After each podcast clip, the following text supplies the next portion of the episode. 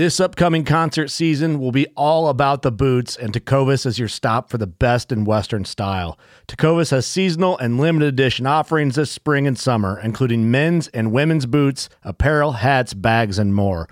All Tecovas boots are made by hand in a time honored tradition with timeless styles that are always on trend. And Tecovas has first wear comfort with little to no break in period. It's hard to find this level of comfort paired with this level of style. Stop by your local Tecova store, have a complimentary drink or two, that's WCB style, and shop new styles. The smell of fresh leather and friendly staff are at your service. Many stores even have leather custom branding to make your boots truly personalized. And with regular live music and events, there's no in store experience like it. If you can't make it into a store, just visit tecovas.com. That's T E C O V A S.com. They offer free shipping on all boots, as well as free returns and exchanges, and ship right to your door. Go to tecovas.com and find your new favorite pair of boots today. Fishing like a local isn't just about catching fish. It's about connecting with the environment and the people who call it home. It's about hearing the stories and traditions that have been passed down for generations and sharing unforgettable moments with the people you meet along the way. Fishing like a local is having an experience that stays with you forever. And with FishingBooker, you can experience it too, no matter where you are. Discover your next adventure on FishingBooker. Mobile Hunters, the king of comfort, has arrived. Go to tethrdnation.com and check out the new Lockdown saddle. Over the past two years, Tethrd has tested and refined a new approach to their saddle lineup.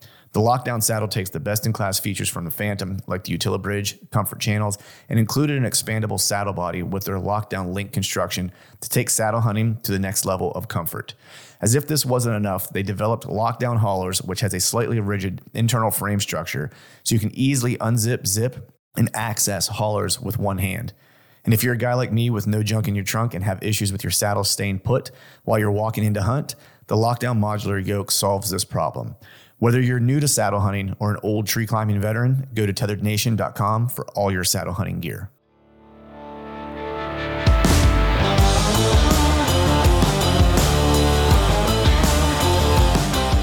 Welcome to the Truth and Stand Deer Hunting Podcast. I'm your host, Clint Campbell, and you're listening to episode number 357. Today I'm joined by my buddy Hunter Hogan to talk mature buck factors and why you shouldn't waste time hunting when you can scout. So stay tuned.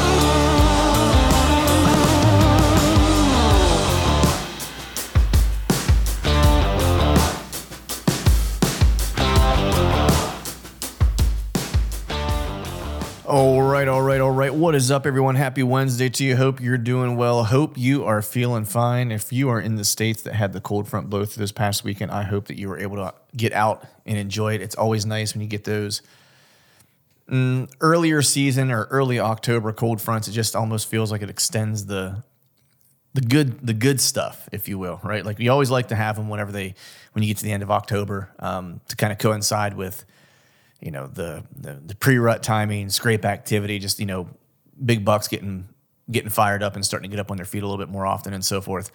Uh, but man, I really do enjoy you know whenever you get those cold snaps earlier in the season, especially during this you know kind of quote unquote lull time period where you just probably don't have as many people out in the woods, you know, because they're they're waiting themselves for prime time to get kicked off, and um, it can be exceptionally good this time of year if uh, if you play your cards right. And uh, so this past weekend, I was able to. I mean, it rained. It was, it was you know PA again for those non PA hunters. We can't hunt on Sundays except for a handful of them during the course of the season that they've outlined. Um, so you know there was no sun, Sunday hunting, which was a real bummer because the the weather was just choice that day after the front kind of rolled through. The temps took a nice nosedive. Um, you know, had kind of a nice like cloudy, bright blue sky, like just you know the day that you would ultimately want to be in a tree. Um, if even if you don't see deer, it's just a beautiful day. Like you want to just be outside in it. Um, but anyway, it rained all day Saturday. Um, and so what my plan was is, you know, I really haven't hunted, uh, not even that I really, but I haven't hunted at all um, local to me. Um, only because, you know, again, I kind of told myself I was going to you know, make a play on the North Piece pretty much every weekend. Just spend time up there, you know, truck camping and so forth. So I knew the weather was going to suck in the morning. It was going to just be a pisser all morning. So I basically, you know, slept in my own bed. Um, and then you know, one I got up in the morning, took care of some things I needed to take care of, and then jumped in the truck and made the couple hour drive um, north. Um, and wanted to time it to where I'd get there about the time, you know, not before the rain stopped, but to give me enough time to get there, you know, get changed in the truck, and then as the rain was kind of slowing down, be able to start to head into the timber because I had a great wind for the the place I wanted to go set up on, um, for access especially. And uh, so that's what I did. You know, I ended up getting there. I don't know, sometime probably like a little bit before one o'clock. The rain was supposed to start to slow down a little bit. You know, sometime around two. And so I think I ended up, you know, I, I timed it well, got out and into a tree. I want to say about like three o'clock, and the rain kind of stopped, and and um, you know was still you know overcast and a little bit windy. I would I would have liked it further to have been just a little bit more wind. I had a nice stiff wind walking in, but it seemed like when I once I got into the tree, you know, I would get some, you know, moments or periods of like a good constant wind, and then um and then it would kind of die down, and it'd almost be you know somewhat variable, which you know isn't isn't ideal. And set up in this little area that has this this draw. Um, kind of, uh, I guess I'll, I'll use the word draw for it. It's not super deep. It's just like a depression. And uh, kind of set up there because it was a little bit open to a degree, um, you know, or at least there was more light kind of getting into that spot, so to speak. And uh, as I was checking my wind, especially once I got into the tree, it was kind of doing what I wanted to do, which the thermals in that spot were just kind of helping me out a little bit, kind of going more straight up to kind of buy me a little bit more uh, grace uh, in terms of playing the wind. And uh, had a really good sit. Um, you know, I knew there was a couple good deer in that general area. Um, and uh, as I as I was sitting there, you know, early on, I heard like a I heard a doe blow. Um, basically, as soon as I got in there, which was odd because she w- wasn't very close, um, and my wind was really good, and she certainly wasn't going to see me. There's just so much foliage in there and stuff like that. Um, and so I wasn't sure. I was like, well, you know, maybe something else bumped her. You know, wasn't sure what what it might have been. And then uh, shortly after that, I heard like two grunts um, behind me, and they sounded like they were about in the same general area, and they were like loud grunts to the point to where I actually thought it might have been a person. Um, but with the weather being as shitty as it is, and this place being as big as it is, chances of there being someone on top of me, you know, close enough that I could hear them grunting, uh, probably weren't real high. Not only that, but usually my experience has been like when you get someone who wants to hammer the grunt tube, you know, early October, they usually just don't hit it once and stop. You know, so it was like two grunts back to back, and then that was it. And then there was nothing. And so after it kind of shut off for a while, I realized it was probably a, a buck that was back there, probably bumped that doe, or not bumping her from a chasing standpoint, but just, you know, in the same area. He probably didn't like it, whatever the case was, maybe trying to run her off or something. I don't, I don't know. Um, so I just assumed that that's why she had blown. And then I'm assuming the same two does kind of worked their way around and they ended up milling out in front of me um, to about 25 yards or so. And they spent probably about 40 minutes just in this area, you know, browsing um, and munching on, you know, just uh, the browse that's in the area. And I watched them for a little while. And then, you know, I'm, I'm in the canopy. There's still plenty of leaves and cover um, in the timber this time, time of year. So it's you know, and it's kind of overcast and stuff like that. So you know, I was losing light probably earlier than um, one would expect. Um, you know, to lose to lose light, and so I couldn't see my pins any longer, and those does kind of moved on, and so I was like, before I get covered up with more deer, I'm going to go ahead and slip out of the tree, and then like the access route that I had on my way in, like I knew there was some light. You know, I wasn't necessarily under tree cover the whole way, so I'd probably be able to see, and, and there were some cuts kind of in the general area that if you know if I took a certain route, I could make my way by those. And so my plan was really just to kind of walk by those, get to a high point, you know, and near some of them, and and do some glass and just see if I could maybe see some deer come out. Could I find one of the target or one of the bucks I have on camera, you know, coming out into one of these to feed or something like that. And at the same time, I was like, you know, hell, who knows? I was like, I might get lucky. I was like, if I'm if I go slow and I creep, you know, just kind of creep up to the edges of these things, you know, to where I can see, you know, I might find a buck and I have enough light. If I have enough light, maybe I can make a play on one, you know, a little, um, I know it's not common in PA, but maybe I can put it on a stock. Um, so that's what I did. And so I got to the first two cuts that I knew that I was going to kind of go by and was creeping, you know, scoped them, glassed them, didn't see anything. You know, there's a, there's a couple of them kind of along the way. And, um, as I made my way through, I kind of got preoccupied as I was walking, and I got to like the next um, I guess it was kind of like the last cut before I was going to be, you know, kind of close to the truck. Um, and uh, I just kind of forgot. I was uh, I was you know thinking about the hunt and, and kind of planning the hunt for the following weekend and stuff like that in my mind. And I just kind of was like, oh, I was like, I'm already at that other cut. And you know, so I slowed down and I looked, and to my right was a shooter buck standing. So I got down behind like the um, there's a little embankment there, and there was like uh, some you know just some brush that was kind of like on the edge of the bank, and so I, I slipped down behind those, and uh, you know, and I had assumed that he had probably heard me. You know, certainly didn't smell me. My wind was my wind was on point, um, so that wasn't going to be an issue.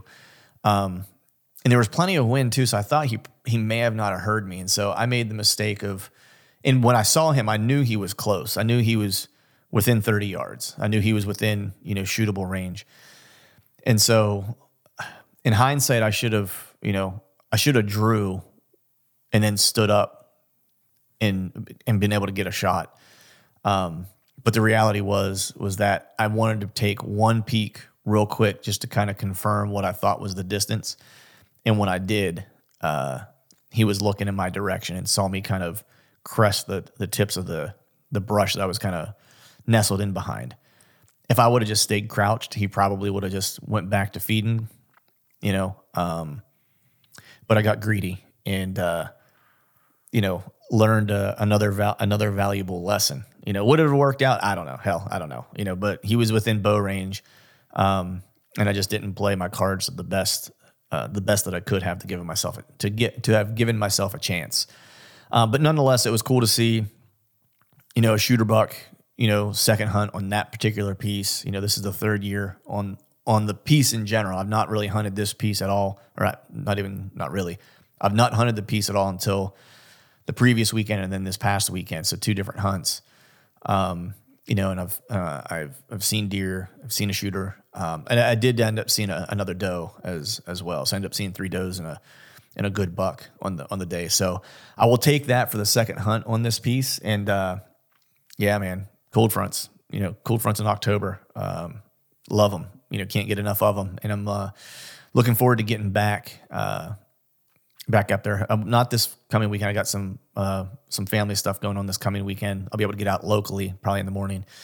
Uh, but then after that, you know, I should be up there. Probably gonna take a little time off and try to spend a couple solid days up there before I leave for Kansas. So that's kind of the update from the timber. Um, with that, we'll go ahead and get jumped into today's show. Have my buddy Hunter Hogan on. Hunter is from Missouri and is just a killer. Um, he's part of a group of guys that I've had on the podcast between him, Jace Allen, and Austin. Um, they're all kind of a crew, and there's and there's another friend of theirs they all kind of hunt with, and they're all you know what I'll say just like younger guys, you know, younger than me, we'll say, um, and they're just killers, man. They just get after it, and and and Hunter's just one of those guys that you that is just, you know, at least is rare for me in terms of of meeting them. Um, you know, he's been kind of brought up on how to hunt mature bucks. A lot of people kind of maybe learn that later in life. You know, maybe they're brought up in like uh, Pennsylvania, where it's a lot of gun hunting tradition and not so much mature deer hunting per se.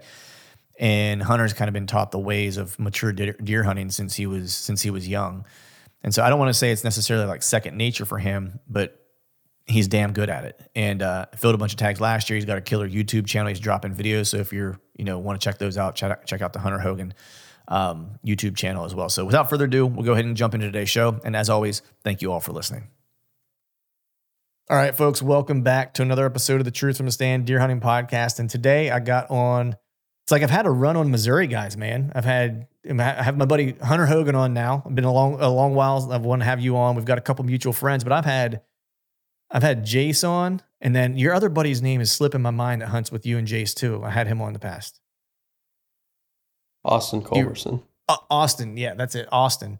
Um, and then I also had on, man, this my age is showing here. I just had it on another fella from Missouri like four weeks ago, I think. And so it's like I feel like I'm tied oh, into oh, really? Missouri. Like I feel like, yeah, I feel like I'm almost like an honorable, uh, like an honorable uh, resident of Missouri now at this point. well, you got a we've we've got a pretty tight knit group. Me, Austin, and Jason, and a gentleman named Charles Golson. That's kind of our four person squad of public land hunters um, here in like northern Missouri. So you've got three out of the four of us Yeah. now. Nice, awesome. And uh, Justin Wright, that's the other guy I was thinking of from Missouri that I had on. Um, I met him through uh, actually Joe Rentmeester, and I know he's good friends with like Andy May and stuff like that. And so I've had him on. And Missouri is like one of my favorite states to hunt. Like it's one of the places I've been. I just really enjoyed the state, enjoyed the people, and so I'm looking forward to getting back. But man, how you been, dude? How are things? Good. Um, just uh, ready to get back in the stand. Actually, I've been. Well, let's see. What's today? The 27th. So I tagged out like 10, 10 or 11 days ago, and uh, I've been working ever since to kind of make some funds up to afford the next state. So I've been itching to be back in the tree, but yeah, just Nice. been working towards getting ready for the next hunt. Nice, man. Yeah, it's like I feel feel terrible for you, man, tagging out early. You know, poor saps like me that usually have to go all the way through the, the late season. Yeah, You yeah, know? it's, yeah. It's a warm, cold feeling for sure. yeah, that's right. Nice, nice problems So- to have. But uh man, before we jump into everything, dude, um, I always just kind of like to break the ice and let people out there know who are listening, you know, a little bit about you so they kind of get a sense of like where you're from and your background. So if you wouldn't mind, man, just give a little bit of like a Cliff Notes version of who you are, where you're from, you know, and what you do for a living. Um, yeah, my name's Hunter Hogan, and I'm 25 years old. Live in um, North Central Missouri, and I've grown up in Missouri my whole life. Been bow hunting pretty much my whole life ever since I was like five years old. My dad was carrying me up in the tree with him, and I'd sit on the platform between his feet, and uh, you know, just kind of experience the hunting and. Uh, I didn't really get that serious into bow hunting until the last like four years or so. I was more into like the tournament archery side of things. Um, I've always bow hunted some, but um, kind of worked my way up through the ranks in tournament archery and went into the uh, professional league three years ago. Um, and then I met Levi Morgan through that, and he offered me a position on his team with Bow Life, and so I kind of started getting into the filming hunts and stuff. Um, I've never had any private land to hunt, so I just had to do the best I could with what I had on public, and so just been working really hard for the last three or four years on hunting public land and uh, filming hunts and doing what I can. So. Nice. Awesome, man. Yeah. The uh you guys got some good, you know, good public land in in Missouri too. I've been able to kind of make a trip there and I've I think I hunted three different pieces of public in 6 days that were all like I don't know, something like hour to 2 hours away from each other. I just kind of hopped around until I found a spot that didn't have mhm. didn't have a you know a ton of pressure necessarily. I mean, there was still pressure, but I found a little kind of hidey hole that was uh, where I could f- carve out a little spot for myself. But that's kind of wild, man. That you um you know that that the tournament archery thing kind of was like your your focus in, initially. You know, so what kind of I guess what what tripped your trigger to kind of jump into like hunting more kind of full force? Because when you started off saying your dad was taking you, putting you in the stand, like in between his feet and stuff, I was like, oh, dude, this guy's been sh- flinging carbon at, at deer since he could crawl essentially and then you're like but i didn't get real serious Yeah, about it I- until you know a couple years ago Right. Right. Yeah. I, well, yeah. I think my version of serious is probably a little different than most people. Whenever I, when I say like serious about, it, I mean like literally go self employed and take three or four months off to hunt as much as possible and work overtime in the summer. That's what I meant by get serious. But uh, for Okay, years yeah. before that, yeah, I, I, I bow hunted consistently. I mean, it was uh it was as much as I could around like a regular time job and stuff like that. Um, but that transition that I'm talking about is is like doing it as full time as I can. You know, you still got to work and earn and all that stuff. But uh, yeah, I'm I uh, I grew up hunting in like southern Missouri, which uh, if you've hunted Missouri much, like kind of the southern half of the state is I I believe there's a lot of different different like subspecies of whitetail and stuff. And pretty much down in the southern part of the state, if you shoot like a 140 to 150 inch deer, you've really done something, you know. And uh, then, like four or five years ago, I moved up to the northern half of the state and experienced a lot bigger bucks than I've ever seen before, or, or you know, even knew were in Missouri. And so that really tripped my trigger on getting serious about that. And um, this deer that I just killed um, a week ago was one of the first, you know, animals that got me into that, which that was like a four year quest overall. But like he was an absolute giant his five year old year. And I, I took it really serious when I found him over the summer and patterned him and hunted him and stuff. And uh, yeah, that that was a big factor of of uh, my transition into you know doing it hardcore. Right. So, I mean, it sounds like your dad kind of introduced you. Like it was like a family, like birthright thing. Like you were going to hunt. Regard. I mean, with a with a name like Hunter, I kind of felt like it was in the cards. Right. Yeah. Yeah. you know that For was. sure. Uh, you're, you it's kind of Uh, like, it's kind of like when the the hippie parents name their kid like Sequoia or something. You know what I mean? Like yeah yeah it's uh it was kind of manifested yeah he's a my dad's a real really good uh big buck hunter and that's kind of something that he taught me from the get-go is you know you've got deer hunters and you've got big buck hunters and it's it's almost like hunting a whole different species it's two different games to play um and Mhm. there's I have a lot of respect for for both sides of that game, but um, if you're gonna hunt like big mature, uh, smart whitetail, then there's a lot more factors that go into it, and a lot more of a chess game and stuff. So I kind of started from the get go being introduced into that. You know, watching your scent control, tuning your bow for long range, like access mobile hunting i i literally grew up i know mobile hunting's like been a thing for the last three to five years now as far as popularity but like i've been mobile hunting from the get-go we would take screw in steps and gorilla tree stands and we would find a tree and climb it and that's how i grew up hunting i mean a pocket full of screw in steps and and a gorilla stand so um right. we are hunting kind of smaller tracks of private, so I wasn't using that on public land, just to be clear. But uh, Right, yeah, so right. that's that's something I started in from the get go. You know, What What do you think? Because I mean, that's that's cool that you were able to grow up with that. You know, that's um, you know, a lot of people who grow up in hunting families. You know, for example, like I grew up, you know, hunted since I was a kid. You know, just Pennsylvania, big heritage state. So you're gonna you're gonna go hunt. You know, if you're if you're a boy essentially, and um, you know, Yeah. it'll start early. You know, but it's very much still a, a state. You know, at least the you know the folks I grew up with, my dad, my uncles, and stuff like that, where it was just deer hunting essentially you know is what it was there was no you know we didn't have a lot of big bucks at around so there wasn't really big buck hunting necessarily you know um and so for me right? you know I, I probably learned a lot of really bad habits well i know i did just like learning that you know my hunting from that kind of approach right and so it's Yeah. interesting you know i don't get to talk to too many people who it's like they grew up with that like big buck kind of hunting was like the the pursuit so to speak. And so when you think when you think back on it you know what is like if you had to narrow down like one thing that your old man taught you where you're like man it, this one thing if nothing else this one thing that he taught me is like the like the stake to put into the ground. If i didn't know anything else this one thing that he you know bestowed upon me would put me in the right direction. What would that what would that thing be in your opinion Um,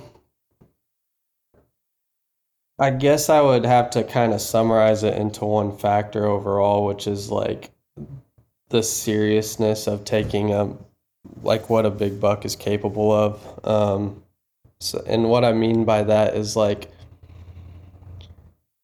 there's a lot of people that are like, uh, I don't really have the right wind, so I'm, but I'm gonna hunt anyways, you know, or like, um, I don't think a big buck will do that or is willing to do that, such as bed in a certain area that he's not getting pressured or, um, or, well, I don't think you know, walking in with a headlight is going to affect anything or, um, you know, if I make a little more noise or if I drive my four wheeler around my property, that's a big one. Uh, I mean, just all these factors of like, I don't think that's going to affect a whitetail. Well, to a big mature buck, it, it does, whether you want to accept it or not. And I know a lot of people just will not accept that that's a factor, but it really is. And you can see it in the success rate of the people who take that um, seriously and the people who don't. So I think that was kind of like the main factor of like, if if there's something we can do for an edge, we we do it. Like if we can walk in without a headlight, we're gonna do that. Or if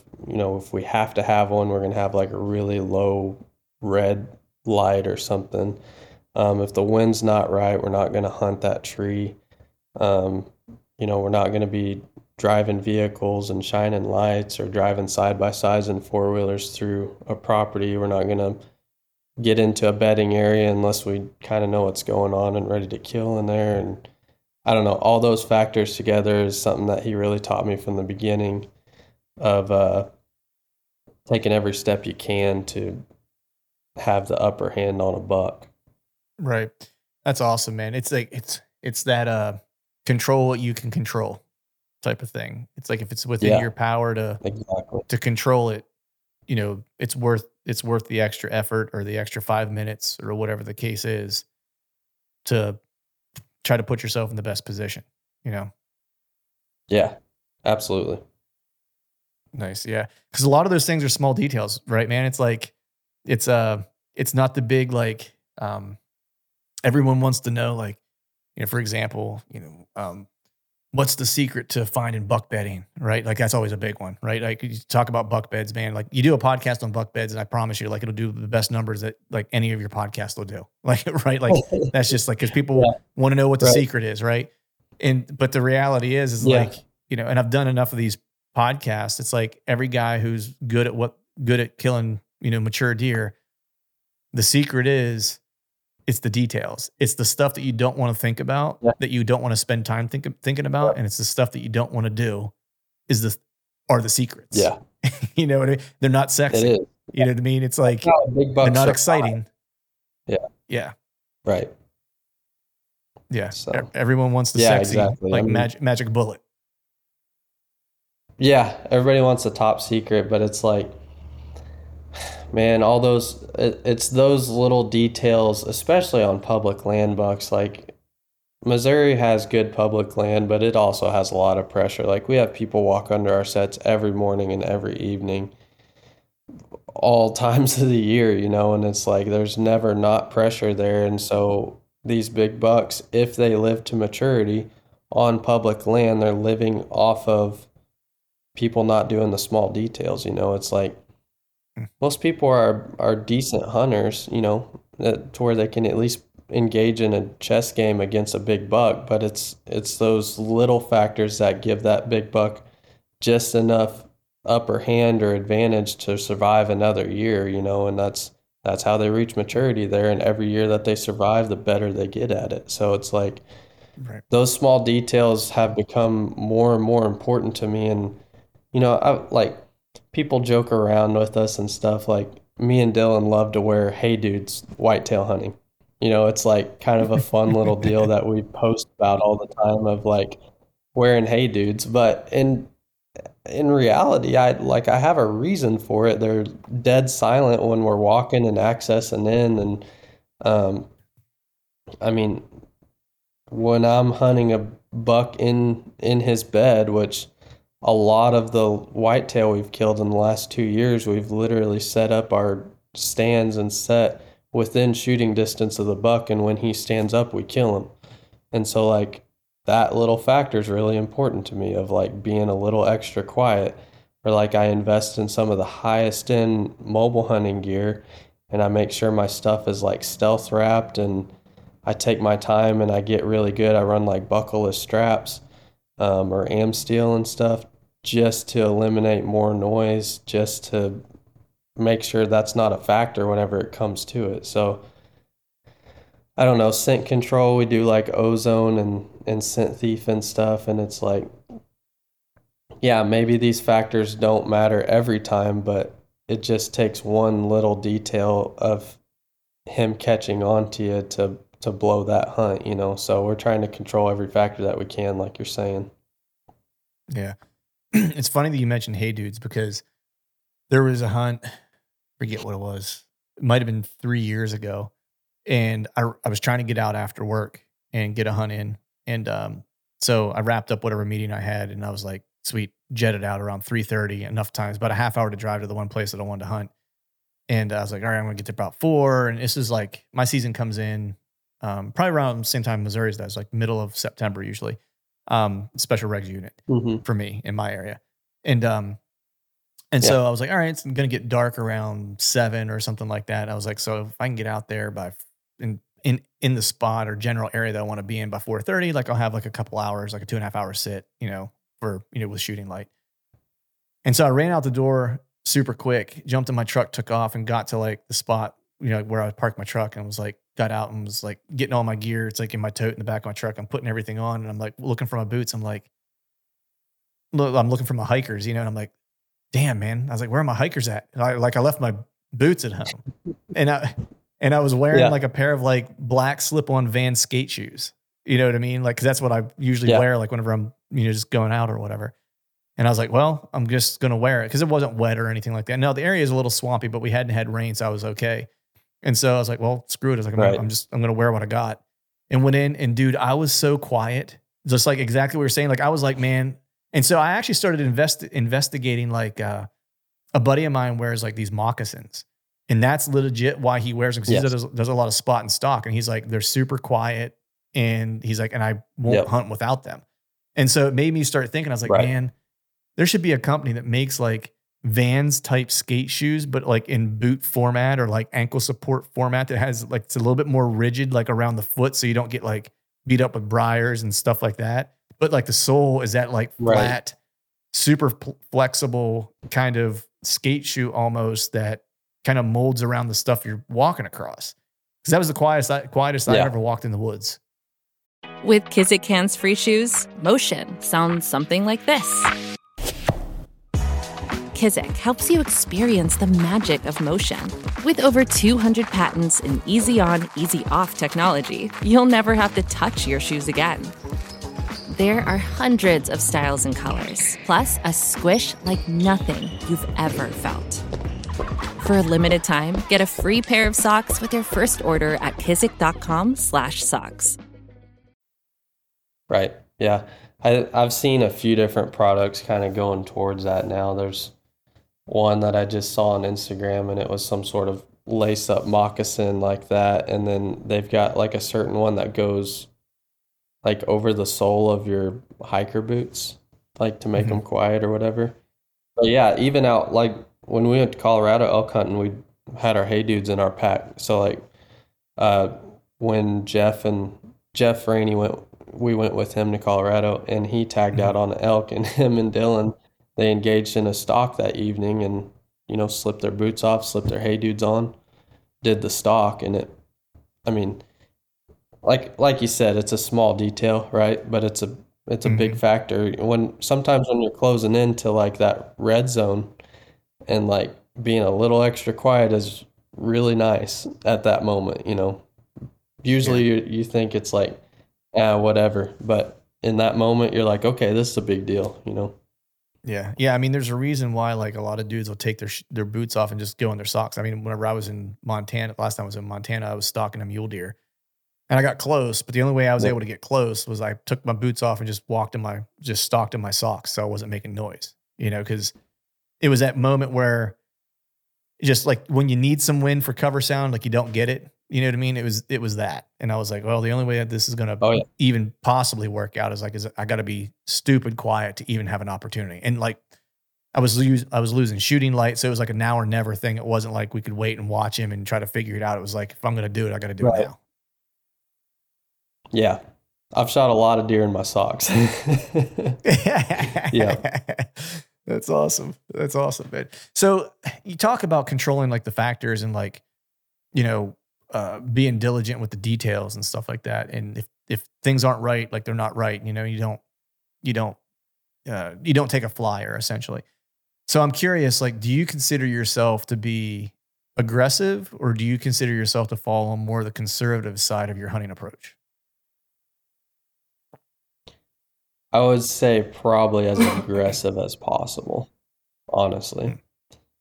Um, it's kind of it's it's a very con- controlled aggression, but um, Mhm. yeah, once I, I I do a lot of like scout, scout, scout, kill instead of hunting. Um, I, Mhm. I'll be honest, like it doesn't matter what animal or I'm hunting or where I'm hunting or anything. I'm never just hunting. Like I'm either scouting or I'm in there because I know I'm going to kill that night, you know? So it's like once I engage into the hunting part, like, and I hang a kill set, it's usually extremely aggressive. Um, if possible, in range of that deer of where he's at, you know? So Mhm. that's, I think public lands kind of forced me into that mindset probably. And it's definitely not necessary in every situation, but um, if I have factors line up to where I think I can kill in a day, you know, I'm I'm gonna do everything I can. Right. Yeah, I guess like so let me ask let me ask this. Do you when you when you feel like you have a deer not pegged, but you feel like you have a good idea what he's doing and it's time to kind of have that kill that kill hunt, right? Where it's like, all right, I'm going in, Mhm. it's it's kill time. Yeah. Are you you know, because I know some guys, I'm trying to figure out how I ask this. Some guys have the approach, you know, where it's like, okay, it's time to go kill, and it's either like kill or I'm gonna booger him up, you know, and it's just like I, it's the chance I have to take, you know, because it's this is the time to do it, and everything's lined up, and it's either gonna work or he's gonna win me, see me, or whatever. It's like I'm gonna be so tight or so aggr- like so aggressive that it's I'm either gonna arrow him or he's gonna know that I'm there. Like it's one of those two options. There's not an in between. And that if that happens and you're just like, Yeah. all right, I'm on to the next deer, or or is it something different? Like if I booger him, is that what you're saying? Yeah, because like for example, like you know, uh, like Zach Farrenball is probably like a good example of this, right? Like he's like, I'm gonna just be aggressive, and when it's time to go kill that deer, I'm gonna go kill that deer, and if I bump him, then I'm just gonna go find another deer. Like I'm not, I don't care necessarily. It's like about being super safe when it's the right time. It's like I'm going in because I think I'm gonna kill him, and if I don't, it's probably going to be a situation where he knows that I'm there, and I'm, and then I might just have to move on to the next deer, you know. Um, or the guys from like Yeah. Whitetail Adrenaline. I know like they, they're very similar, especially with their spot and stalk, where it's like I've got a big buck and I'm going to try to kill him, and when I get aggressive, it's going for broke. Like it's either going to work, you know, and I feel like it's going to work, you know, things are set up to for it to work, but it could also go sideways on me, and I just have to be okay with it going sideways and, and having to move on. Yeah, I think uh, I think bow hunting you always have like a risk of things going sideways or busting that deer and stuff. But also something that I've learned is I I try to study animals and I spend I spend like year round like watching at least deer if not traveling to other states and you know watching deer in in like multiple states while I'm traveling for shooting. Like every shoot that I travel to, I scout my way there and scout my way back. I don't care where it is or what part of the country it's in. I'm I'm learning more about states on the way or the state that I'm in while I'm staying there and, and watching deer and stuff. And so I feel like I kind of lean on my strong like my strong suit on that is like reading a deer. So if I can watch him for an hour or watch him for an evening, and we even had this factor on on the elk hunt this year. We found a giant bull, and I got to watch him for like 40 minutes, and just kind of read his mood, read what he's doing, watch what he did that morning, where he headed to bed and stuff. And then I was able to map study after that. And like when we made a move on him, we made our way up the mountain. We found his wallows on the way and I knew we were like between where he was feeding and where he was wallowing, and so we had like the right hillside he was staying on, and we got on him and got an arrow in him like that night, you know. So it's like that's kind of what I lean on on that, and I don't think I don't think on public land you necessarily run the risk of like ruining your chances of that deer just because you bust him, you know. So like I I don't hunt the wrong wind or like I hunt on the side of the deer, you know, in whatever tree I can get in that favors the wind that night or you know, if I don't have a wind that I even can hunt them in, I'm gonna sit in like a observation sit from way across the field or as far away as I can get from him and just watch him again and get more intel, more reads on on that deer, you know. And so if I do like push a deer or he busts me on wind or whatever, I'm just going to like back up one step, observe again, re-find him, you know, figure out usually they have a secondary bedding area on public land like um, my first buck on film, I killed him off of a secondary bedding area because the night before we did a spot and stalk on him and busted him. And I knew where his secondary bedding area was. And so we pushed him out of his main bedding area and feeding area and pushed him into his secondary. So we hung a set the next night and killed him right there in his secondary bedding area. Well, I knew about that secondary bedding area because duck season had opened like a few weeks prior and I watch a bunch of duck hunters like accessing to their duck hole through like all his bedding, pushed him out of there, and then that evening he was in this secondary bedding. So I was like, okay, that's intel that's good to know. So when I busted him that night, I was able to hang a set the next morning and the next evening and kill him in his secondary bed. So they bucks always have a backup plan. They've always got a place to go. It's and usually on public land they get pushed around so much it's not going to be that far away you know um, mm-hmm. and they may even circle back and you can do a bump and dump you know so it's like those are all aggressive tactics that are effective on public land because of how used they are to people you know so right. if you have like a private land bucks that never sees pressure and everything and you bust him he he might go a ways because he's probably got a lot of options of where to go. But if a buck is used to living on high, like high pressure public, pretty good chance you can refine them and, and get back on them again. Right. Dude, that's awesome. I love that. Like you watching the duck hunters and watching where he went when he blew out of there, like where his little safe haven was, and then knowing yeah. that if I do the same thing, he's probably going to do the same thing because he just see he just knows pressure is pressure he doesn't equate it to like one's right. trying to kill me, one's not, you know? Right. Yes, exactly. Yeah. And there's, I mean, any public land, especially in like this time of year, say like end of September, October and stuff, like when the weather's really nice, like there's not just going to be hunters on public land. I mean, there's all sorts of people that just mm-hmm. go hiking and, you know, nature watching, photographers, like everything. So, like, deer get pushed around a lot and there's there's no unpressured deer on public. So it's like that's just a factor you can take and put it into your game for your advantage on that deer you know? Yeah yeah. That's awesome man. The uh and I, and I love that you you scout like to like your competitions and stuff like that. That's such like a great advantage, like to try to just build intel, like not just about like those places, but just I've always talked to Tony Peterson about this about like traveling to hunt is like in traveling to scout even you know is the quickest way to kind of I always kind of say build your mental rolodex of like things that you've seen. Um and it almost mm-hmm. like for me it's almost created like spots where i've gotten to where i've had deja vu where i've never been there before but like i see it and i'm just like oh this looks just like this spot. It happened to me when i was in missouri. Yeah. i was on this river bottom and i've never hunted river bottom in my life. And i got into this area and there was like a couple scrapes and I was relatively close to the water, and just the way like the the land kind of laid out in there, it felt like a swamp that I had hunted in Pennsylvania. I was like, oh man, this feels like uh, like I've almost been here before, and like I immediately knew where to set yes. up. And sure enough, I I saw three bucks. The yep. so the next I left that evening because the wind was kind of wrong for that spot, and we were just kind of scouting. It was the first day there. And so I got out of there and came back in, in the morning and set up in that spot in the morning and saw three bucks like first thing in the morning. And it yeah. was just because I like right. I knew how to hunt it without having to like really know the spot, you know?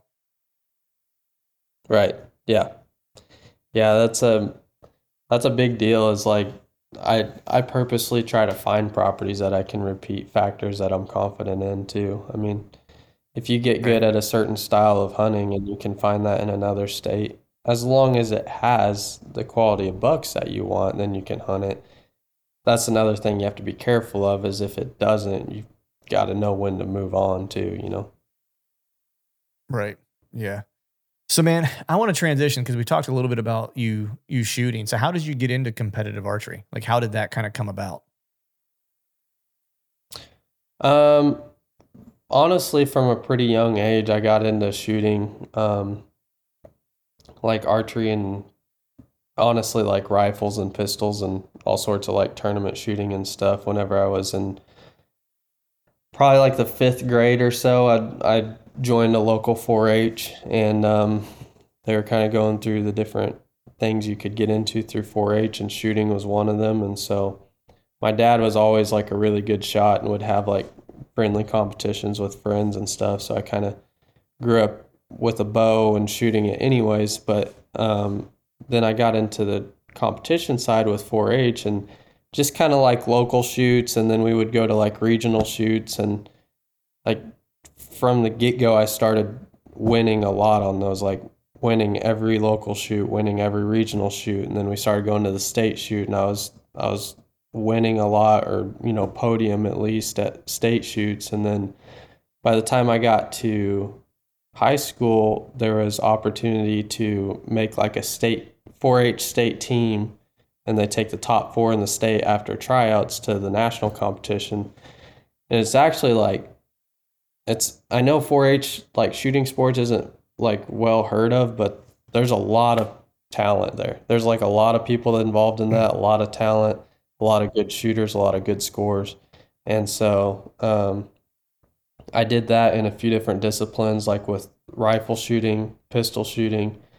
Um, the couple years I did pistol shooting, I I broke my arm um, twice in high school and had like four reconstructive surgeries on it. So I spent most of three years in a cast. So I only only had one arm to to deal with. So I just did like pistol shooting, but once I uh, semi recovered from that, I started shooting bows again a little bit. And then my senior year, I was able to shoot my bow good enough to to make that team. Went to 4-H nationals, and the team that I was on, um, all four of us are professional level archers now, um, and we we ended up sweeping every every event as a team and then I ended up winning first place overall individual. And my team, we placed first, second, third, and fifth um, individually. And so that kind of like really sparked the competitiveness and stuff. And so um, after that, I kind of knew I had a skill set for it and started going to like some national level shoots, competing in that. Um, started getting into the ASA circuit I was kind of new to like 3D, but I, I shot indoor quite a bit and had some success with that. And uh, shot for a couple years doing like the, you know, national tournaments and stuff while I was in college. And then after a couple years, I was able to work my way up to the professional level. So that's kind of how I got started into tournament side of things. Nice. And you shoot for uh, you shoot for Mathews, right? Mm-hmm. Yes, sir. Nice. The uh, and, and you mentioned earlier that you you you you were working for Levi. So I'm I'm, I'm curious. Did he uh, how was uh working with him? And I'm sure you've you've shot with him. I've I've I've seen your posts and stuff like that. So what tidbits have you picked up from him? Who you know people consider to be the goat? Yeah, um, a lot. um, yeah. I was able to. I I actually I still to this day don't know how he even got my number, but I was I was prepping for a tournament one day and he texted me and he was like, "Hey, this is Levi. I'm starting a I'm going to do a pro staff for my TV show Bow Life and uh, wanted to offer it to you first and see if you're interested in like filming and hunting and producing your hunts for the show." And I was like, "Yeah, absolutely. I'll do whatever it takes, you know." Um, mm-hmm. And so that's kind of how I got involved into that. And then on the competition side, I shot the I shot the known side of ASA for a while, known pro. Um, and then this this last year was my first year shooting like the unknown side, which is what Levi shoots. Um, so I soak up every bit that I can from him on that since he's obviously the goat on it. So um, yeah, try to learn as much as I can, and then um, actually was able to go on a couple hunts like with him and Mike and go film for them some, just running as a cameraman and trying to learn more about hunting side of it and stuff, cameras, media, production, right. and that that sort of thing. But um, yeah, nice. What uh, because I mean, I think when people think of like competitive archery, they they they obvious they see the obvious connection between that and hunting, right? Where it's like it's it's the same, you know, weapon, um, you know, similar types of you know skills required, you know, and and you know all the normal things that people would think of if you're gonna you know shoot target archery and and um and then hunt with a bow. But I'm curious if there are any things that you've kind of discovered or any connections between you know shooting competitively and bow hunting that you didn't think were that were maybe not as obvious connections that you kind of discovered as you kind of as you went um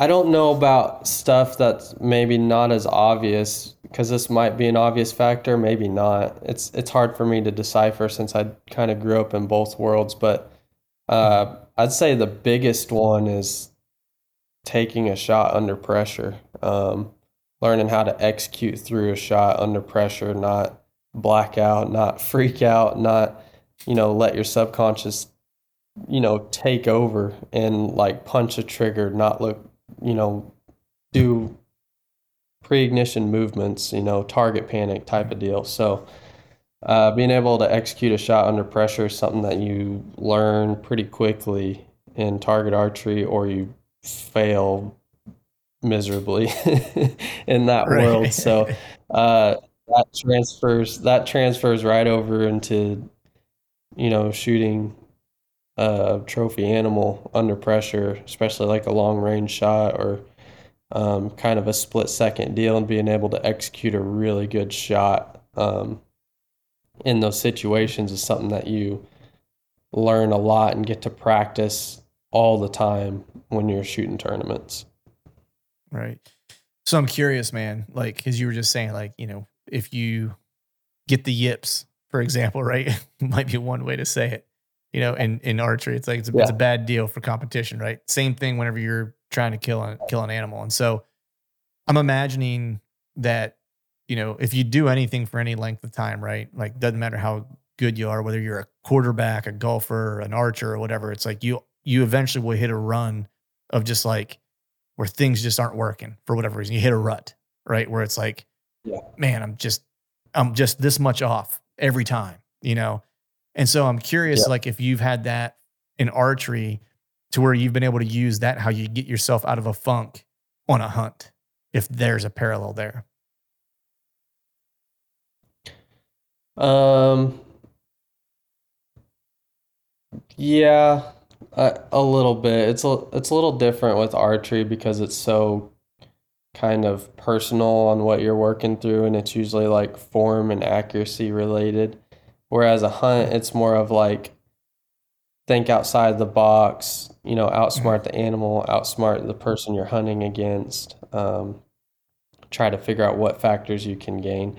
I guess it, it, it has a lot of similarities to like the unknown side of archery. I guess I could compare it to that. So like on the unknown side, you you're guessing the yardage of the target.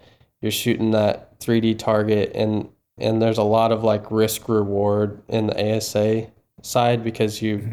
Have like an upper and lower 12 ring. So if you have like the 10 ring here, you've got the lower like down here and the upper up here. You know, so mm-hmm. like if I'm shooting at the lower and I I judge this like a yard or two um,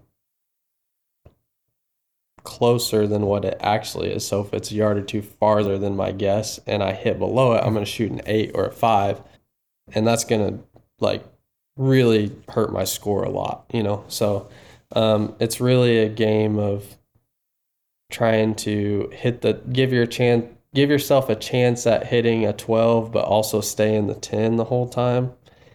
So that's a that's something that you have to like factor a lot of things into and a lot of decisions. It's it's a lot of making good decisions uh, making good judgments and that sort of thing and it's something i'm still learning and everything but i'd say it's pretty similar to to hunting as far as how many factors go into it and how many things you have to consider in order to make a really good decision. Say if you're hunting a mature buck and he's in an area that you know he's been consistent in, um, but maybe he's coming out into the field from different areas on different winds and stuff. It's like you got to consider a lot of factors to choose the exact tree that you need to be in to not get busted, but have a chance to have him in range, you know? So I'd say there's kind of some similarities that um, you're practicing that puzzle mindset um, in Mhm. tournament archery that can transfer to bow hunting.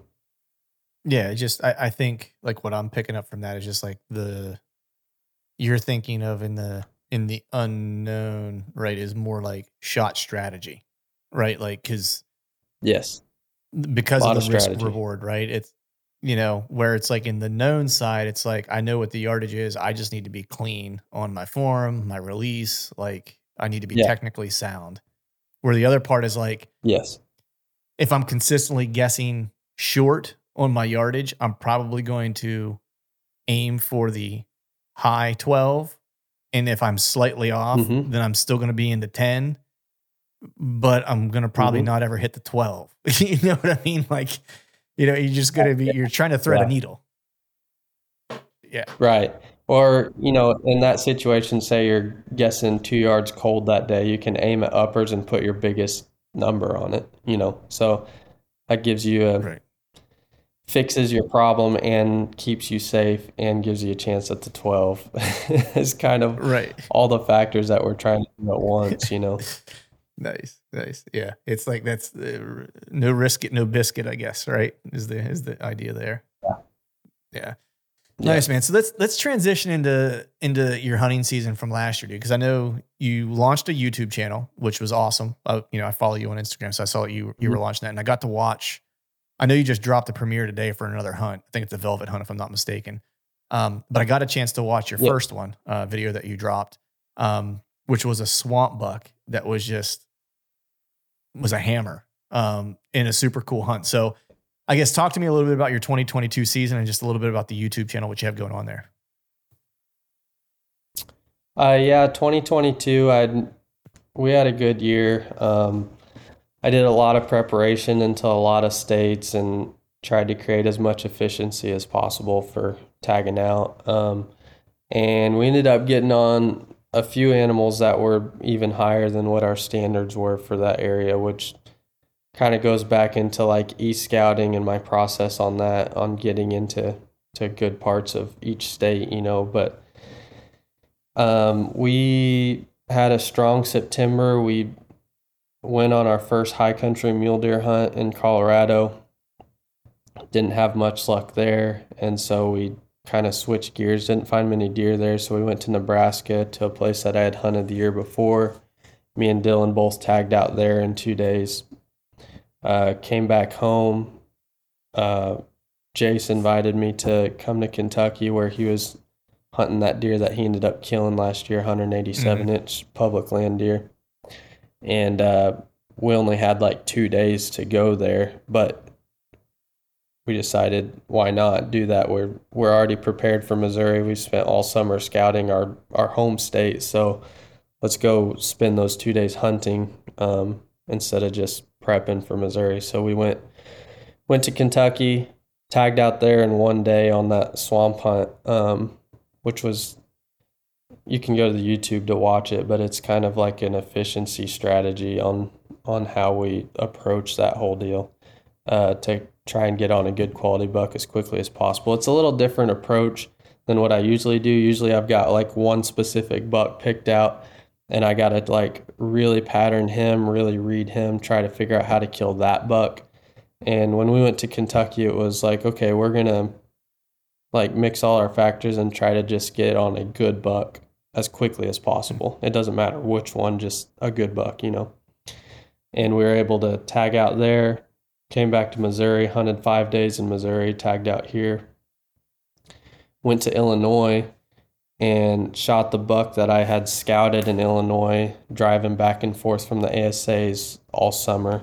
I had found a really cool buck there and shot him on the second day of season and actually had like one bean plant stem that came up and my arrow hit that bean stem and it deflected it upwards.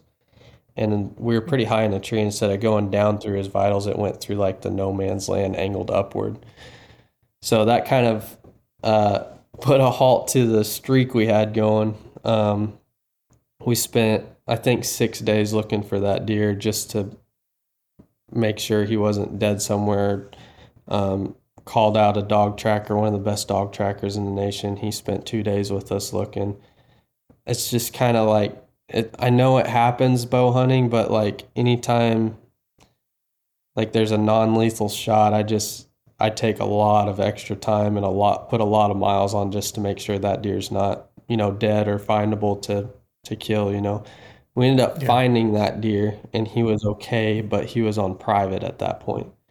Um, so we couldn't pursue him anymore. So we ended up on a 17 day hunt in Illinois because we had to relocate a different buck to hunt during the October lull. And we finally we finally found another buck after spending that much time looking for the first one that I shot. Located him and got him killed. Um, so that was most of October.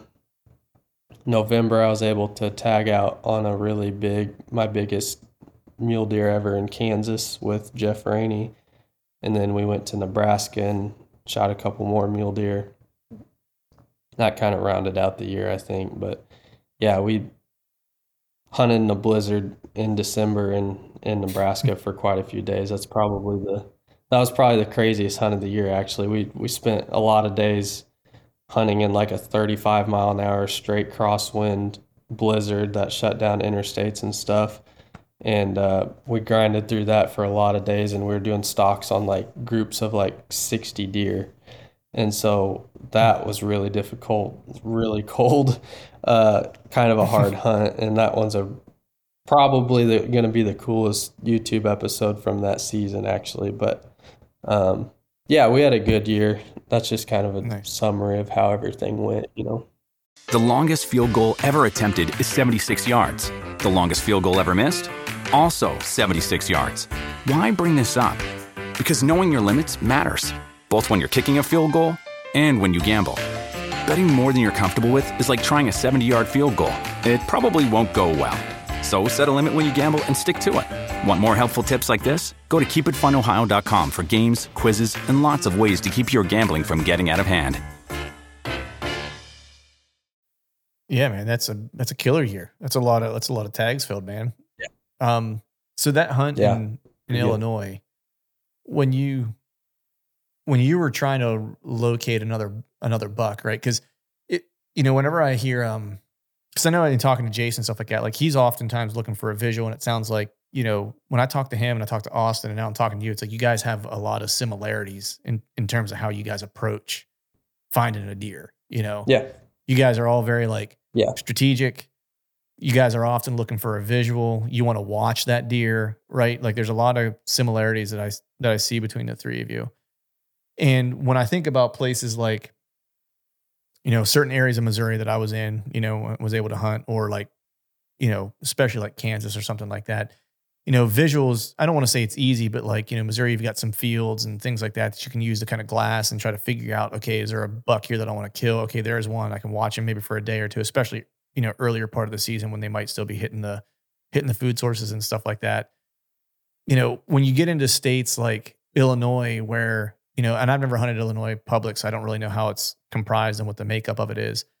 But for me, like in PA, like a lot of the public, you know, there's not food sources that are necessarily around. Like so, glassing one, you mm. know, um, in finding one that way is not really gonna not gonna really gonna work in most instances. It's gonna have to be like get boots on the ground, try to find an area that deer are wanting to use an area, and then maybe spend some time in that area and just watch watch deer. And you might not see a buck, but you might just see directionally where deer are headed, right? And then you start to move a little closer, and Right. like over the course of two or three days, then you might finally see one and be like, okay, I'm in the right general area. So I'm curious how like how you broke down Illinois, like what your approach was to that when you maybe don't have like, and it was you know middle of October, so it's not like bean fields were in play and stuff like that. Like you're really talking about they're now starting to hit like that browse and especially if there's any acorns that are left over and stuff like that, and so they're not being super visible.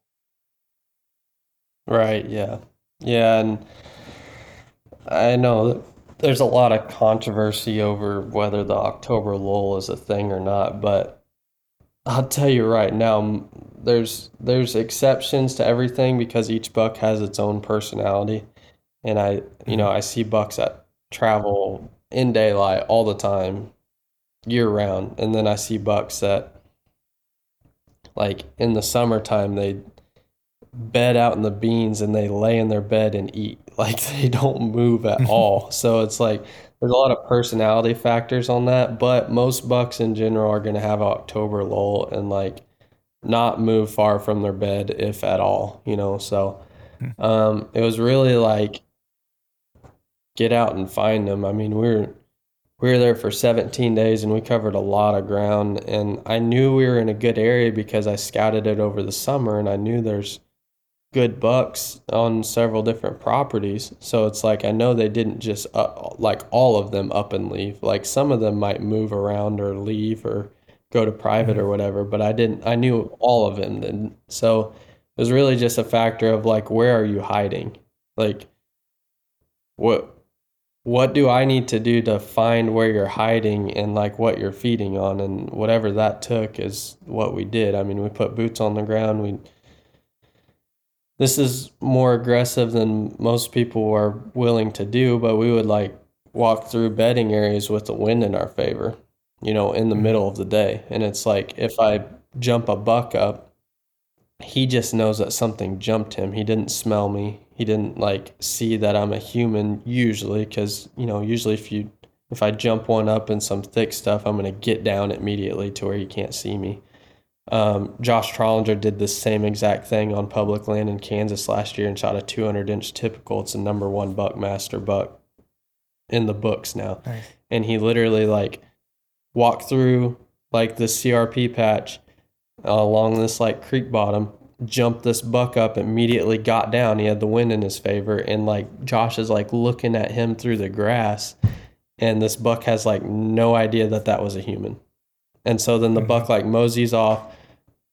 Josh is able to pull off a bump and dump and like scout the area, look at like the factors that this buck's using in there, and then get the heck out of there. But then he knew exactly where he needed to get into, exactly where he needed to hang a set, exactly what this buck was doing, and all those factors. And like, is it aggressive? Yes. Does it work? Absolutely. You know, so that's something that I did a lot in Illinois was like walk through areas, look look for sign. Um, I I my like favorite thing to do is the visual thing. You know, I love to climb like 40 foot in a tree or get on a high spot or drive around and stand on top of my truck or whatever it takes to like lay eyes on a deer. That's my favorite thing to do. Um, and like when me, Austin, and Jace met, that was something we were all kind of learning to do.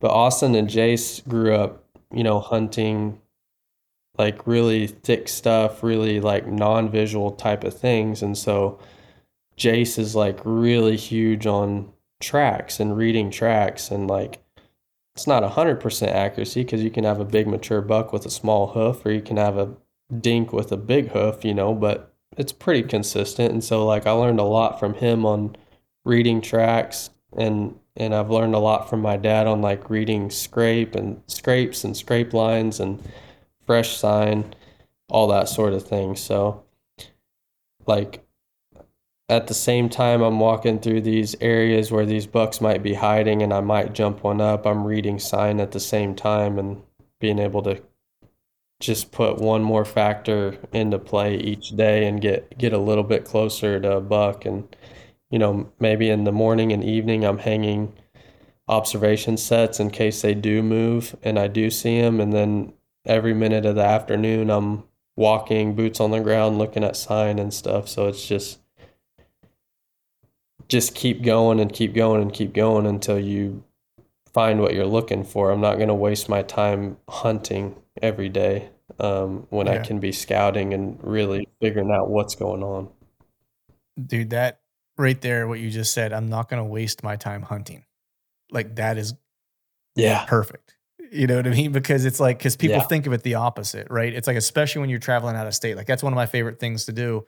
A little different in Kansas where, you know, I can see. So I do a lot of driving, you know, and I'll drive it in glass and just trying Yeah. to see if I can see something along the road. You know what I mean? It might be a couple hundred yards away, but, you know, just get a visual of like, okay, there's a good buck on this piece of walk in. All right. So I know he's there. And if I can watch him for a little bit, then I do. If not, you know, then I'll figure out if I have to drive around the other side or maybe I'll walk into a high point and try to glass or whatever. But, you know, um, when I was in Iowa, that's kind of how I hunted Iowa. Like every day I would just walk and find sign and try to kick Hmm. up a deer, you know, and, you know, Mhm. kick up a buck and be like, all right, cool. There's a buck here. All right. Let's see if we can figure out what he's doing. And that was actually how I ended up kicking my buck. It was, I didn't call it a bump and dump. I bumped him out of his bed the, the, the day prior. And it, I didn't come back in in the morning because the wind wasn't right. The wind was shifting throughout the day. And I went in mid afternoon and hunted him on the last day of the trip. And he walked back in to that area, just thought he had the wind in his Yep. favor. And I was just cutting it just right and, and stuck him at like 15 yards. But it was that same approach where it's like, man, Yeah. I just spent that whole trip walking and trying to bump deer, just trying to find them. You know, and I was like, Right. if I can find pockets of them, then I know I'm in the right area. You know, Yeah. And I can't, I don't blame people for like wanting to hunt. Like you show up to a state or you show up to an area or you find this spot. People get so attached to spots. It's, it's frustrating to me because it's like, just because a spot or a property looks perfect doesn't mean there's a big buck on it, you know? Um, and I think people get really caught up in that, and I don't blame them because it's it's fun, you know. Like I want to I want to go hang my saddle on a tree twenty foot up on the edge of a bean field and see what comes, you know. But Yeah. that's not like the efficient way to do it. I could pick I could pick fifty spots on a property that look good or are a good spot or you know might have decently fresh sign, but I could hunt 50 different spots for 50 different days and never fill a tag, you know? So it's like, Yeah. I've got to really narrow down what exactly a buck that I'm wanting to shoot and is the age and quality that I want to pursue and figure out exactly what he's doing so I can put a set right where I need to on him. Right. Yeah. That's awesome, man. Like I love that approach. And when as soon as you said, you know, I'm not going to waste time hunting when I can scout. Like that's like the perfect mindset, you know, especially when you're hunting public because every Yeah. because things change all the time. Pressure changes, you know, more people today, less people tomorrow, you know, people entering from this area versus entering from this area tomorrow. Like it's just and so you const you kind of have to constantly be reevaluating the situation and figuring out exactly what the hunt requires. You know, it's not a it's not a I did Oh, my yeah. homework and now I go here. For sure. Yep. Yeah. Man, I want to transition now quickly to your Colorado hunt, man, because I was again, I follow along, you know, with what you got going on, and uh, you and I were messaging each other, trying to set up a time to get together to podcast, like as you were getting ready to leave, I think, for that trip. And so, you know, when you were in service or whatever, and you were able to make some posts where I was following along just to see how things were going. And you mentioned earlier that you found that, you know, that bull and, um, you know, were able to kind of figure out what he was doing because you, you observed him for like a little while and stuff like that. But uh and it didn't wasn't a happy wasn't a happy ending right? But what did you learn from from that hunt I learned that elk can duck arrows really good. um, I had no idea. I, I had no idea that they could duck like that. Um, it was a long shot, but like, I mean, he ducked like 20 inches. We we replayed the video so many times, and you know, held a pin on on the video of like where his vitals were, and then where they weren't by the time my arrow made impact. And it's like, man, I didn't know. I didn't know.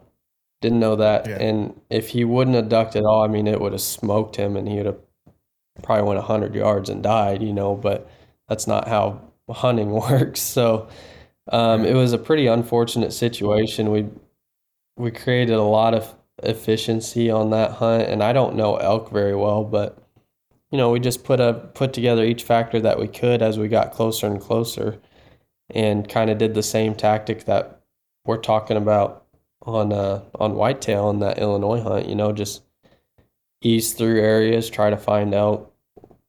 We got into elk. We found this really, really big bull. I mean, like I don't know elk very well, but we we showed people who did know elk, and he's like a bull of a lifetime for shooting in a over the counter unit, especially on public land. He's just like the quality that's not even supposed to be there. So it was Wow.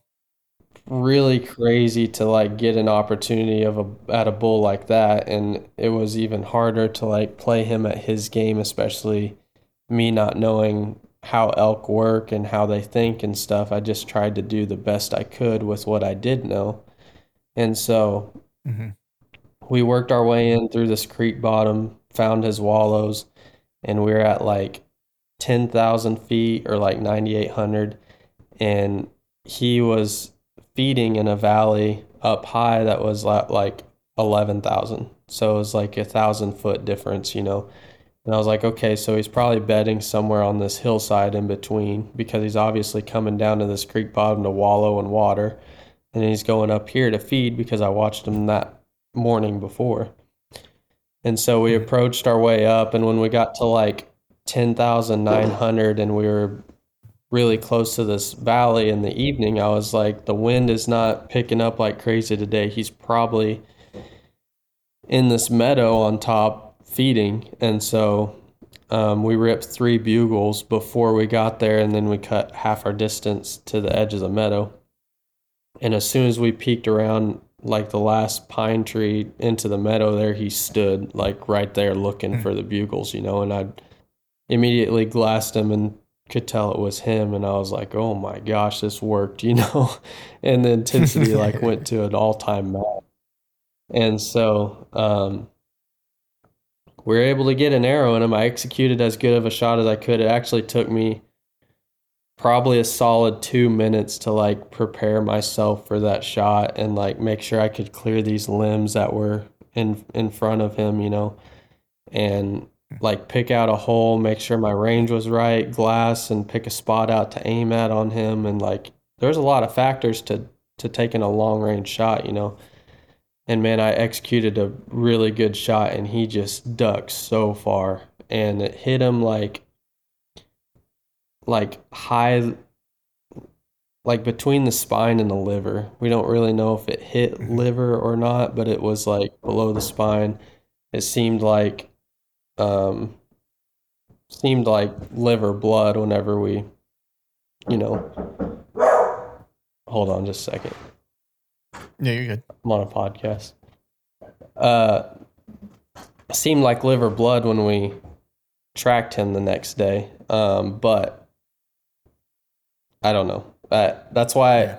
that's kind of why i spent like seven days afterwards searching for him is because like we had to we had to leave like two days after I shot him because Jeff had to get back to Kansas to start hunting whitetail and stuff. And so we went back to Wichita and then I drove to like Kansas City and dropped my cameraman off Dylan. Um he's got like a, a family and kids and stuff and he needed to get back to them. And then I I didn't even make it home because I I live like quite a ways east of Kansas City and I like dropped him off in Kansas City, met his girlfriend there, and I drove through the night back to Colorado and immediately went back to work. And like I I blood trailed, I like zigzagged all across, you know, that meadow and all across the mountainside and the next mountainside and I think the last day I did 12 miles with 6,400 foot of elevation change. And the last few days that I was there, I was actually following crows around um, because Jeff had shot a bull and like those mountain crows were like all over it. Like there was like 40 of them on it.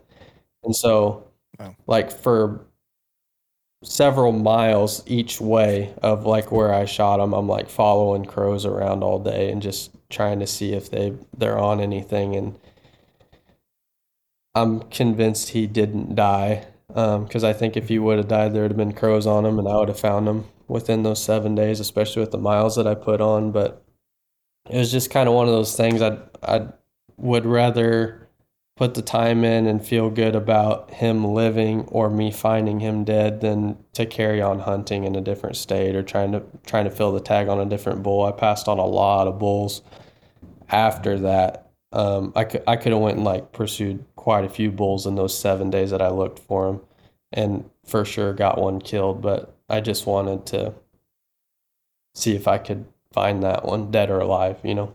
Yeah, yeah, no, that's awesome, man. A lot of people wouldn't have done that. So you know, kudos to you, like for honoring the beast.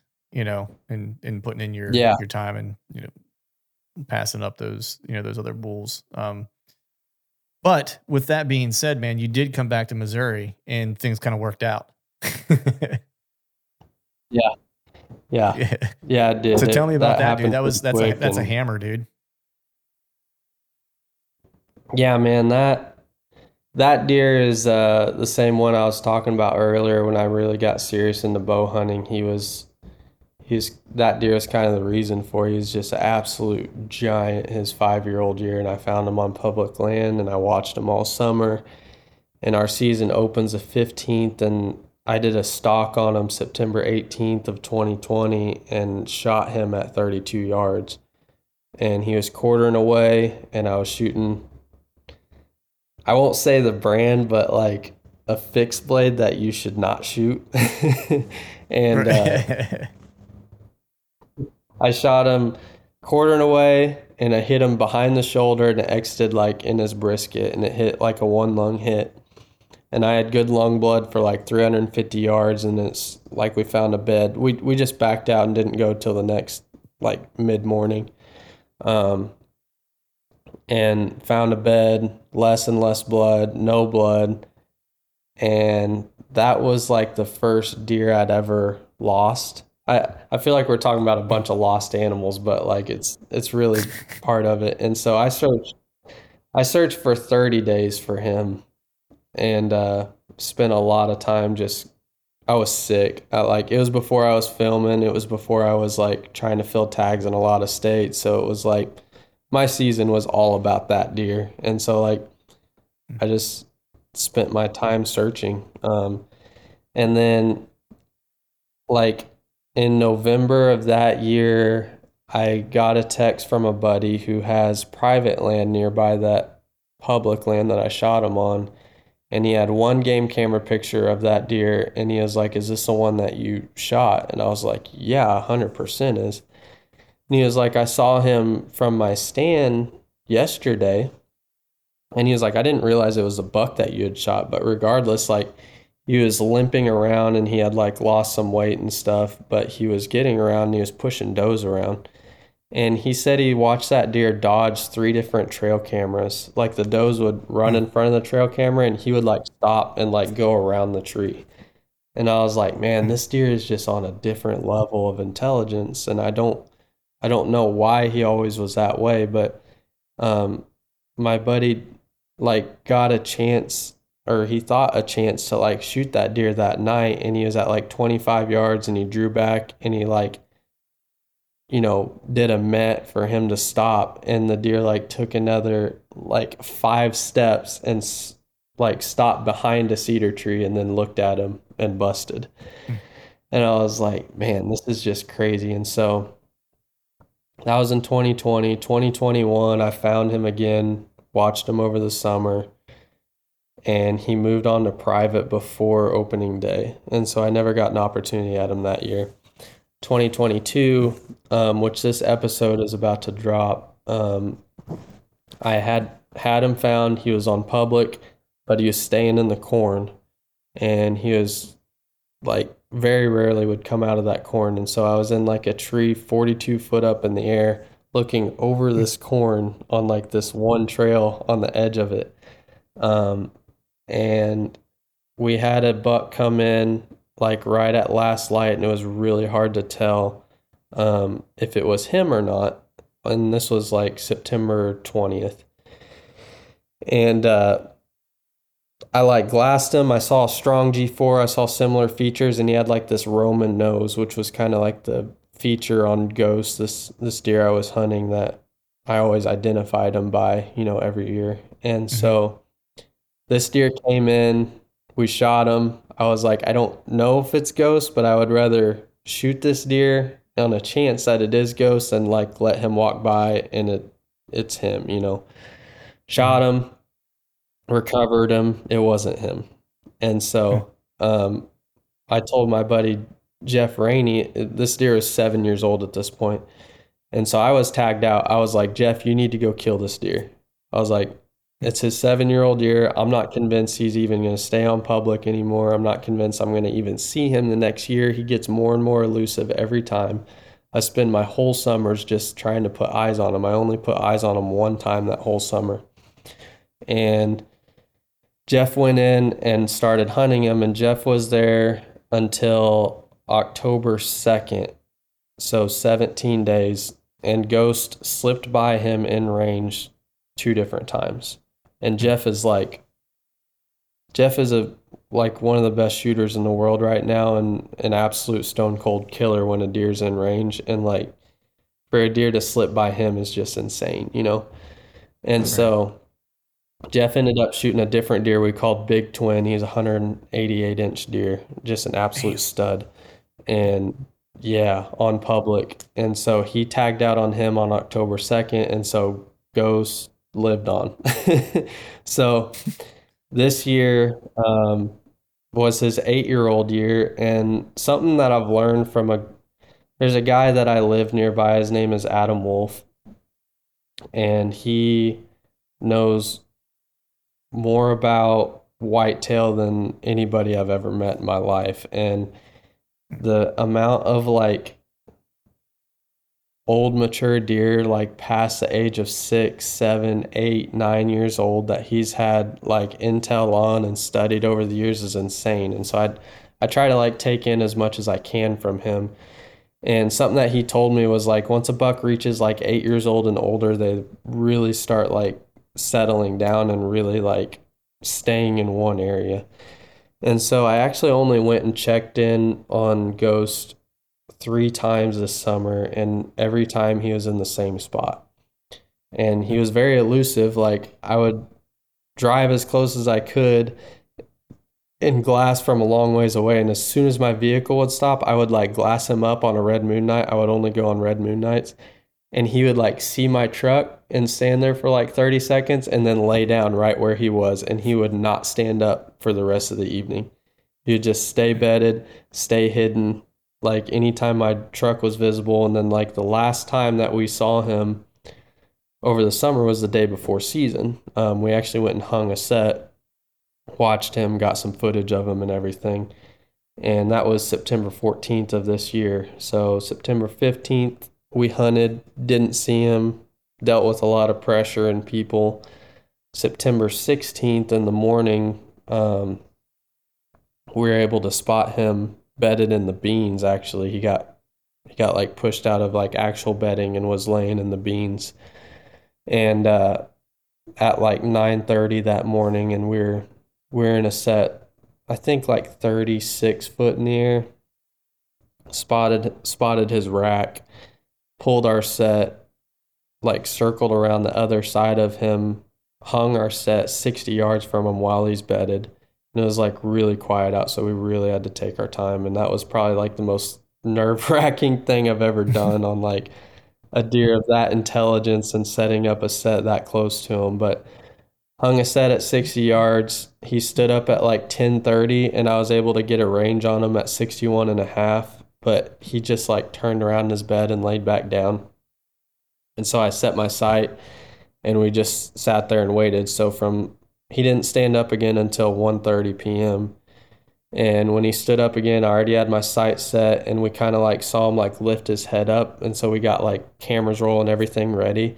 And then like when he stood up, I think within 20 seconds we had an arrow in him and then I think by like 30 seconds he was down and dead in the field.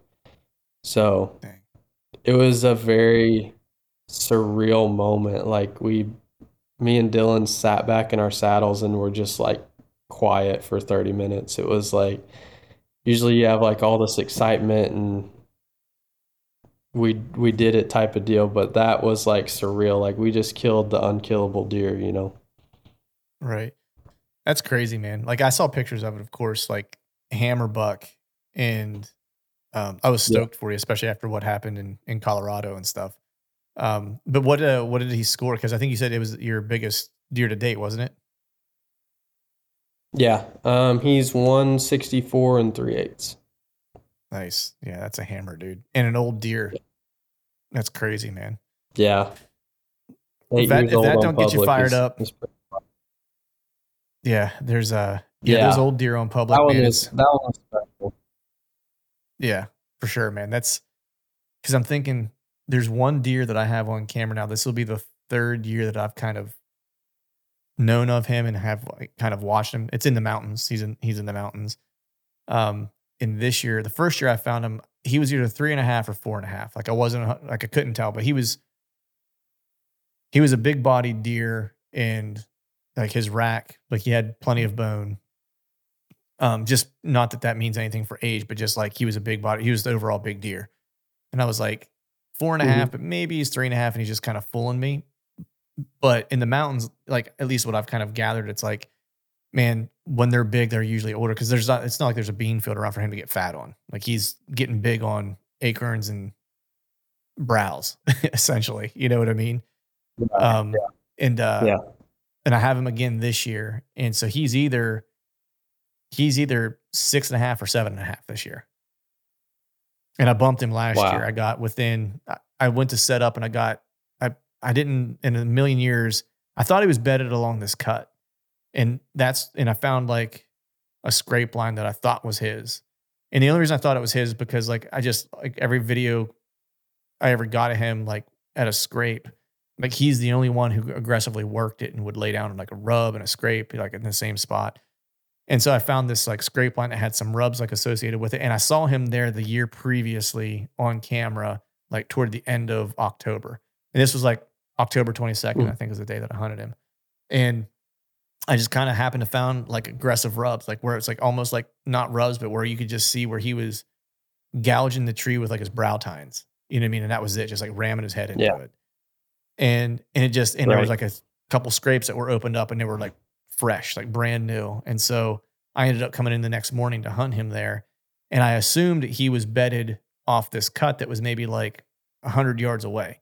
And so I figured like if I set up on this bench, I was like, he's going to work his way through here because this is the way, this is where the doe bedding is. It's behind me. I was like, he's just going to kind of work his way through here because usually he's on the other side. Like there's like a road that's nearby and like a mountain on the other side. And it's like usually he spends his time over there. It's like, so I imagine he's just going to kind of like loop around and head back over. And so that's why I set up where I set up. And so I was Right. climbing the tree in the morning and I got up on one stick and I just heard and looked and saw just antlers going through the brush and cracking brush as he's running through.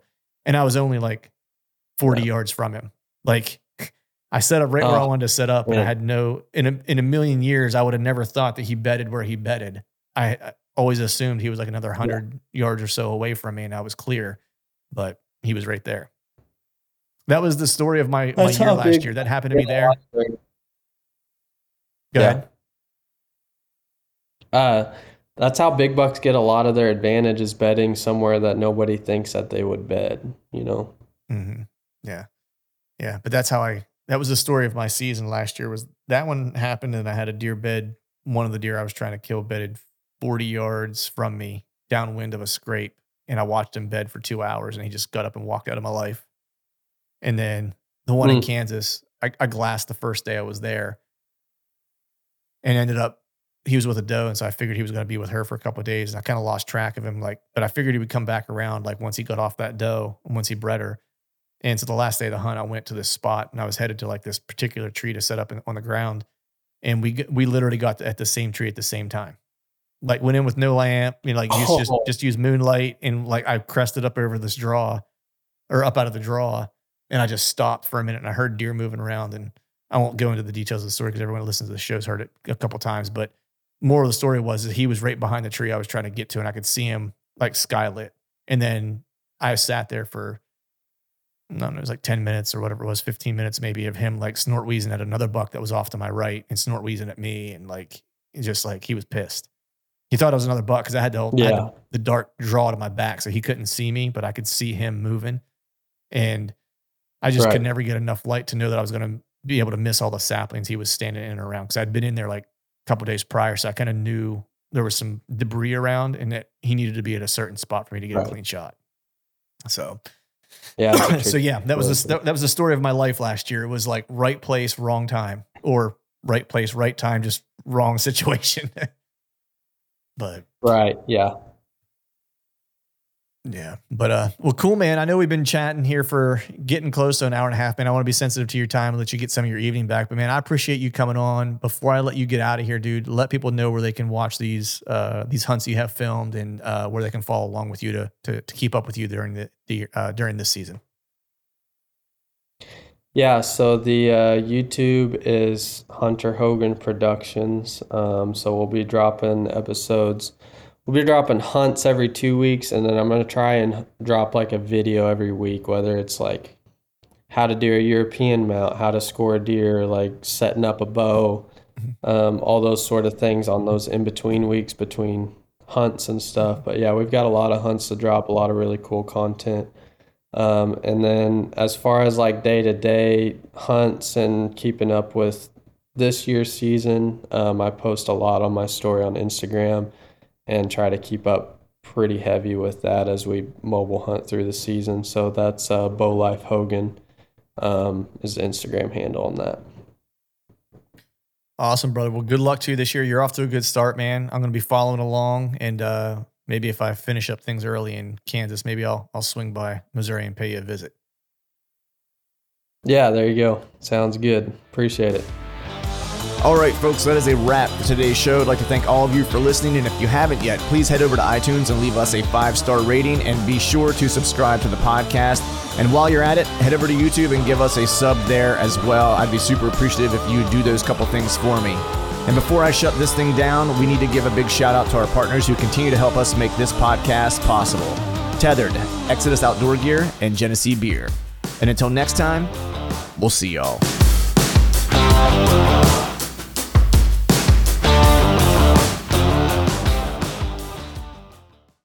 All right, gang, the new Truth merch is in stock at truthfromthestand.com and on YouTube below any of the Truth from the Stand videos. I've got some new hats, beanies, t shirts, long sleeve t shirts, and sweatshirts. There's even a new do hard shit hat for those of us who like to embrace micro dosing adversity. So head to truthfromthestand.com and check out the new gear and use the code TRUTH, T R U T H, and save yourself some cash on the new gear.